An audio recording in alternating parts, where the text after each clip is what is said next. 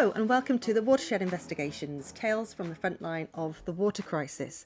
I'm Rachel Salvidge, and I'm here as usual with Leana Hosea, and we're going to dig deep into the intractable problem that is forever chemicals. But first up, we're going to give you a quick briefing on Forever Chemicals. It's going to be short ish and relatively painless, I promise.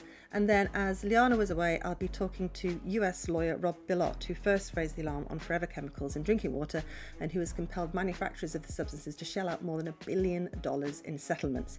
He's a very big deal, so much so that he's been played by Mark Ruffalo in the Hollywood movie Dark Waters, which is well worth a watch. Anyway, we are also going to be speaking to Kyla Bennett, who used to work at the US Environmental Protection Agency and who has herself been impacted by PFAS chemical pollution. But first, the briefing. Have you got waterproof clothing, a non-stick pan, or a taste for delivery pizza? If so, the chances are that you've been in contact with a group of chemicals called perfluoroalkyl substances, or PFAS for short. Thank God. and they're nicknamed forever chemicals because they last for hundreds, if not thousands, of years, and there's about 10,000 different types of these chemicals. They're totally man made substance and they don't break down easily in the environment or in our bodies. I mean, they're amazing at repelling oil and water, withstanding high temperatures, and generally being virtually indestructible. But this means they're just building up in the environment and in our bodies too. This is a problem because some of them are toxic and have probable links to a range of diseases, including some cancers, thyroid, and immune system problems. They're also in thousands of consumer products, firefighting foams, industrial processes, and even medical devices. The UK Environment Agency says PFAS is ubiquitous in the environment, they're everywhere. In fact, it's the reason lots of UK rivers fail to meet standards for chemical health. So, more bad news gird your loins. Uh, so they travel up the food chain and they keep being reabsorbed by your body once it's in there. So it builds up, it bioaccumulates. Um, and I'm afraid it's highly likely to be in your blood. It's said to be in the blood of virtually all US citizens, and where the US goes, we do like to follow. Uh, it's for this reason that the Royal Society of Chemistry has called on the UK government to bring down the acceptable limits of PFAS chemicals in our drinking water tenfold. They're also calling for a new chemicals agency to be set up to protect human health because they say what's happening at the moment is a little bit disjointed. And overall, the UK is really lagging behind the EU and the States in getting a handle on this chemical contamination and regulate it. So, overall, the Royal Society wants to change a lot of that. Okay, gold star, if you're still with us. We've actually investigated PFAS contamination in the UK and across Europe, but we'll talk about more of those findings in another podcast we want to hear now from our guest in America who is on the front lines of this crisis. Kyla Bennett used to work as a scientist for the United States Environmental Protection Agency. She's now the Director of Science Policy at the Public Employees for Environmental Responsibility, an organization which represents public servants who are working to protect the environment. We are a whistleblower organization, so we only take cases that come to us from federal, state, or even local public employees who work in the environmental arena. And back in 2018, I was contacted by an EPA employee asking for help for a very affected community in Massachusetts. And this particular community was very small, uh, about 7,500 people, but they were next to a Department of Defense facility, and their wells were incredibly contaminated with PFAS from the firefighting foam that the defense facility used. And the Department of Defense was refusing to filter the water, pay for anything. So we got involved, and ultimately the DoD did pay for this filtration system for the town. So that started me down this rabbit hole of PFAS work. I probably work on PFAS about 80% of the time. There's so many people who have been adversely impacted. As I understand it, while you were investigating this case uh, of PFAS contamination that you were just talking about, you decided to test your own water. I mean, you're also in the state of Massachusetts, but you're quite far away from from this particular case. But what did you discover? So I did test my own water, and I, I was actually thought that my town, we have no DoD facility, no industry here, no firefighting training facility. So I was using my town as a control. I thought we would be clean. So I tested my water and I also tested another town's water about 20 miles away that was next to a firefighting training facility. And to my shock, my town's water was worse than their water. And I couldn't figure out why we had so much PFAS in our water. And I started looking at the maps of Massachusetts DEP, our Department of Environmental Protection. They put out charts and maps about which towns had PFAS contamination in their wells. And I noticed this weird cluster of towns in southeastern Massachusetts, where I am. Couldn't figure out why we were all contaminated. And the only thing I could think of is that we had all been aerially sprayed with this pesticide to combat mosquitoes because we're ground zero here for a very rare but very fatal mosquito borne illness called Eastern equine encephalitis or triple E.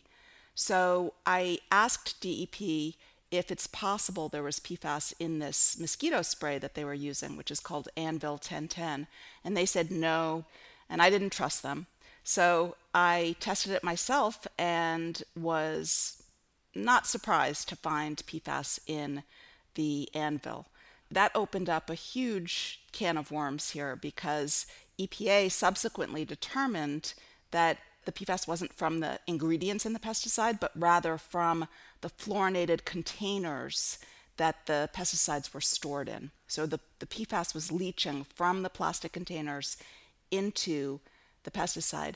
And this is a pesticide that in 2019, the state of Massachusetts sprayed 2.2 million acres of this stuff. So we were basically raining this carcinogen from the skies all over our state. That's just incredible. I mean, did that mean that you ended up drinking contaminated water or what happened? I, I did. We all did. We didn't know that our water was contaminated until I found it in 2019. And my town actually responded really well. They took it very seriously. They confirmed that we were indeed contaminated. They ran tests themselves. So DEP gave our town a grant to design a filtration system. Now remember, this was in 2019. That filtration system is coming up online this month. So it took that long. It took four years to build it. But in that interim time, the town gave filters to anyone who wanted them in town that they could put in their house. And they also have a filtration system at our water department, so you can drive down there with jugs and collect PFAS free water. Because honestly, you shouldn't be using it for ice, for coffee, for cooking pasta, for your pets, for anything. So, yes, we, we drank contaminated water unknowingly for years and I believe that all of the cancers that we're seeing in our town are probably the result of this contamination. Can you tell us the, a little bit more about those particular cancers and the concentrations that you found when you tested the pesticide? And, and, and was it a particular PFAS that you kept finding, or was it a range of PFAS? It, there were several PFAS that we found, and the fluorination of these containers results in the formation of about nine long chain PFAS, including PFOA, which is one of the PFAS, of course, that Rob Bilott dealt with in his case in West Virginia, and probably the most dangerous of all the PFAS. Indeed, in March of this year, EPA uh, issued some draft uh, maximum contaminant levels in drinking water, and they said there is no safe level of PFOA and that was one of the PFAS that we were finding. I myself actually was diagnosed in May of 2020, right at the beginning of the pandemic, with a brain tumor, a very rare brain tumor. I had two brain surgeries. They immediately did all sorts of genetic testing and found that I had no genetic markers for this. There was no genetic reason. The doctors all concluded that it was from something environmental.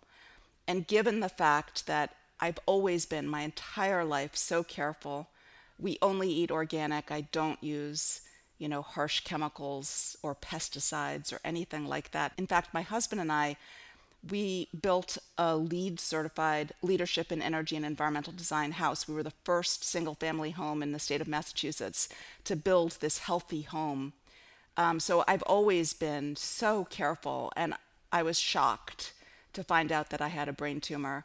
And initially, the doctors were saying, uh, we don't think PFAS causes brain tumors. But now, more and more data are coming out, and there are actually some peer reviewed articles that are showing massive amounts of PFAS in brain tumors themselves. And the Philadelphia Inquirer had a story about six uh, Phillies players, the Major League Baseball team, who were playing on artificial turf, which contains PFAS, and they all died of brain cancer. So there's more and more evidence coming out that this can be caused by PFAS. We had a nine year old girl in our town die of a brain tumor, several cases of pancreatic cancer, breast cancer, kidney cancer, testicular cancer, you know, so all of these cancers that are linked with PFAS, it will be impossible for us to prove that our cancers are from this, but we we certainly feel as if it is.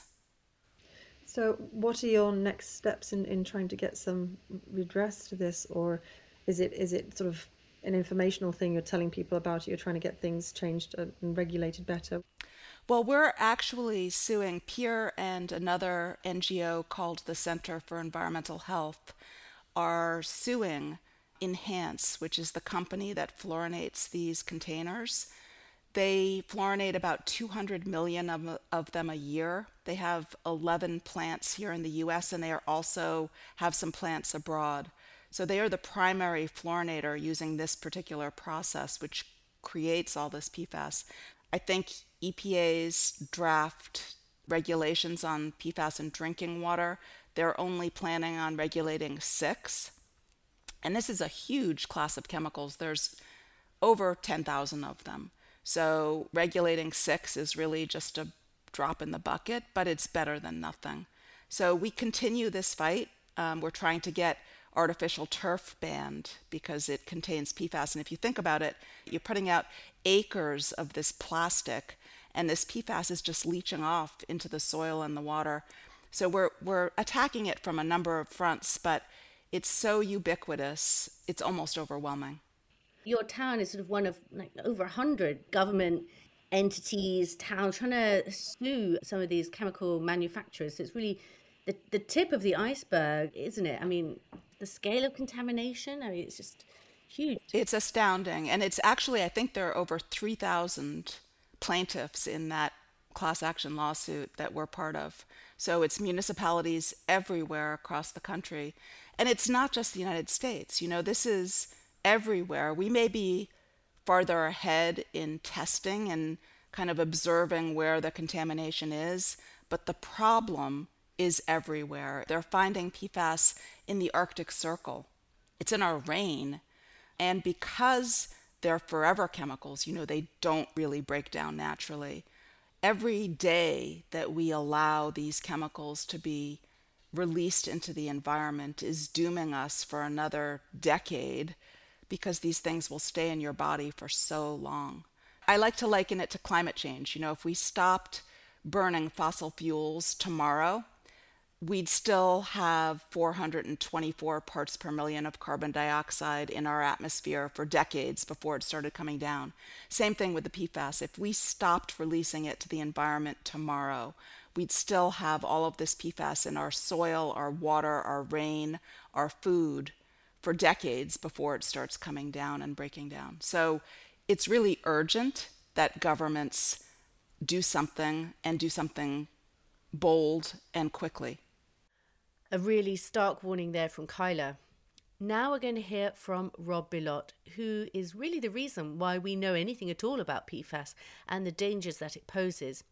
In brief, he took DuPont to court, the company manufacturing PFAS, and with the settlement paid for the world's largest epidemiological health study involving around 70,000 people, which showed likely links with PFAS exposure and numerous diseases, including cancers, they even made the Hollywood film Dark Waters about him. I was away, so Rachel got to do the interview with him.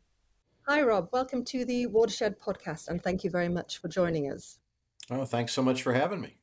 We've been talking to Kyla Bennett, who used to work at the US Environmental Protection Agency. And she's discovered that the land around her home has been sprayed with a pesticide that contains PFAS, which she says leached into the pesticide from the plastic container that it was stored in. She's had cancer and she knows lots of other people in her community so who are suffering from it too.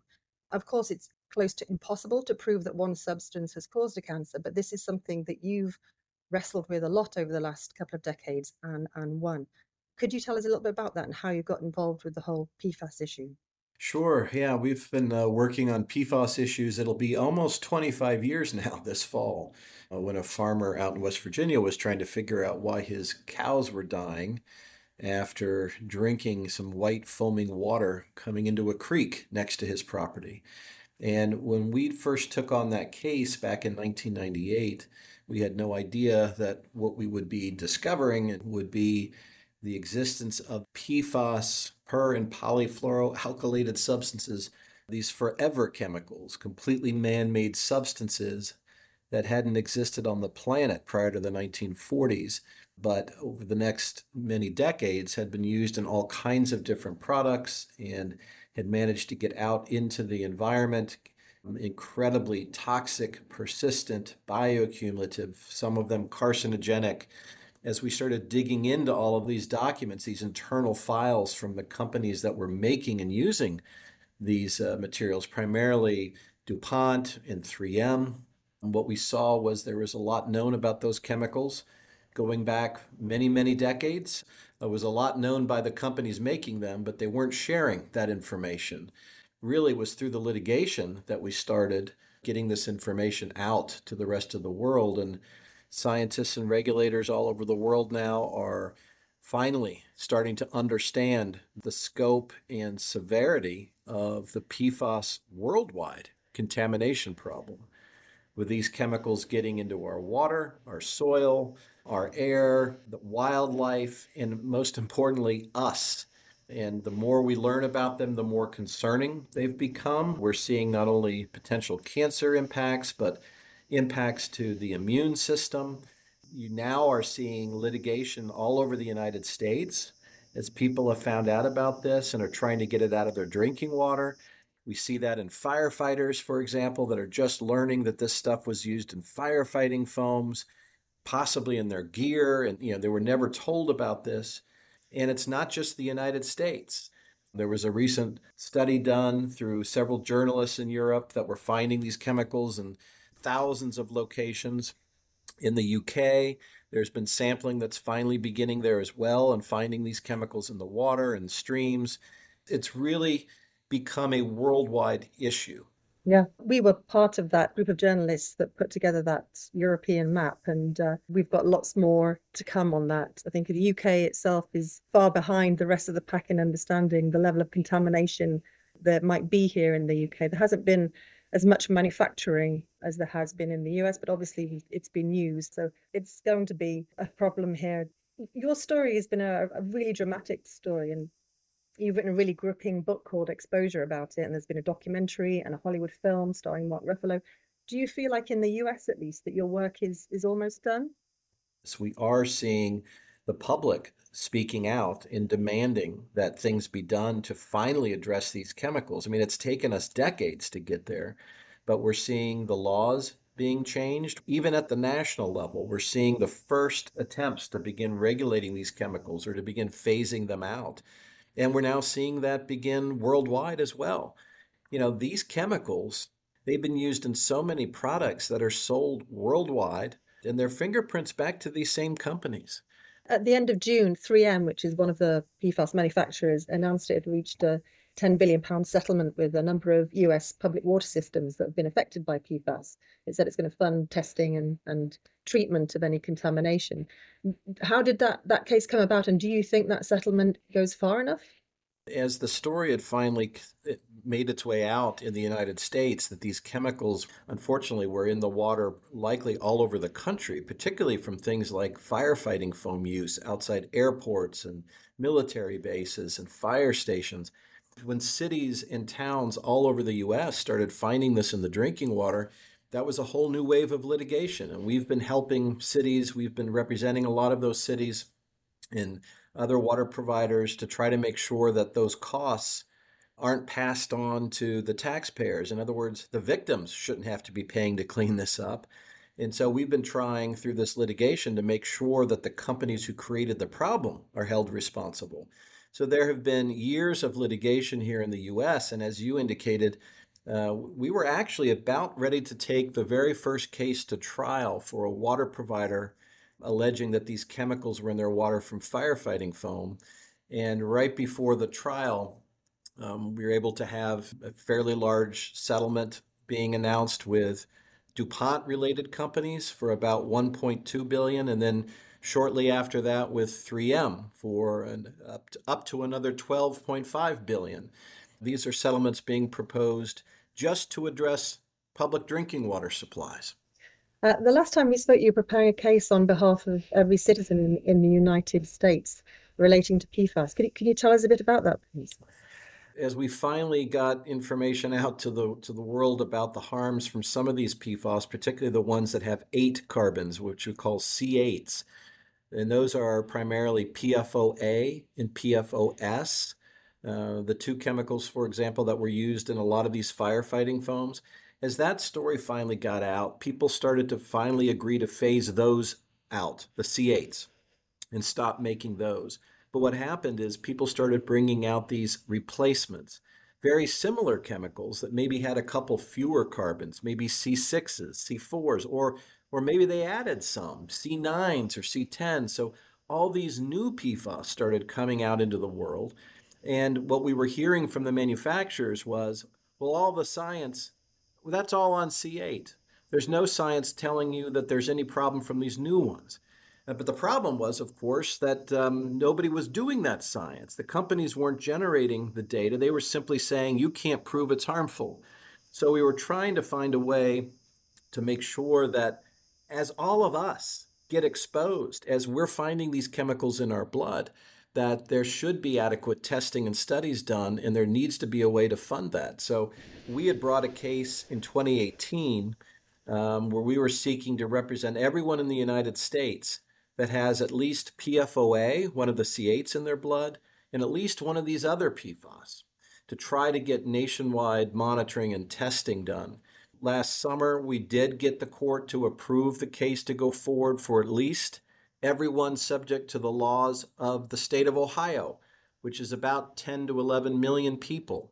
And the court was going to take briefing on what, what other people could be included nationwide and at that point, the manufacturers immediately tried to appeal it and stop the case. So we are currently dealing with an appeal and trying to get that resolved so we can see if we can finally move forward with the case. Hmm. That sounds incredible. Has, has a class action that large ever been attempted before? There have been nationwide class actions in the past, you know, but this certainly would be a, a large case. But, it, you know, and this is an unusual circumstance. It's only that large because of the scope of the harm.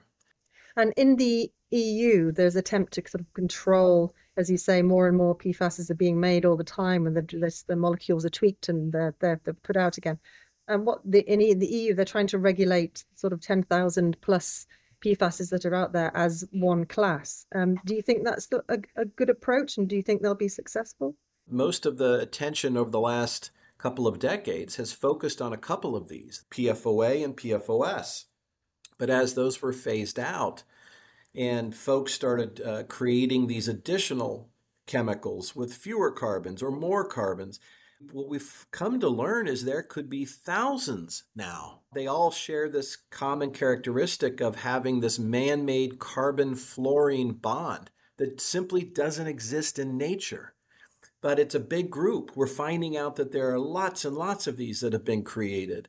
So there's concern among scientists that look how long it took us to get to the point of finally being able to regulate a couple of these. Yet as soon as we do that, the companies simply tweak them. They knock a couple carbons off or they add a couple and they claim that they're new, and we're, we're told we have to start all over again. In the meantime, people are exposed do we want to simply use people as guinea pigs and see what happens? Or do we take a more precautionary approach and try to deal with this whole group so we don't have what we what we call in the US at least the whack-a-mole game where you deal with one and then the next one pops up and you're told you have to deal with that and then the next one pops up. People point to other cases where we've done things like that, like PCBs or dioxins, where you deal with the whole group and not necessarily just individual ones. But that's a huge debate going on right now. Thank you, Rob Bilott, for joining us on the Watershed podcast. It's been lovely to have you. Thanks so much. It was a pleasure talking with you. That's all from us at Watershed. Thanks for listening and watch out for the next episode.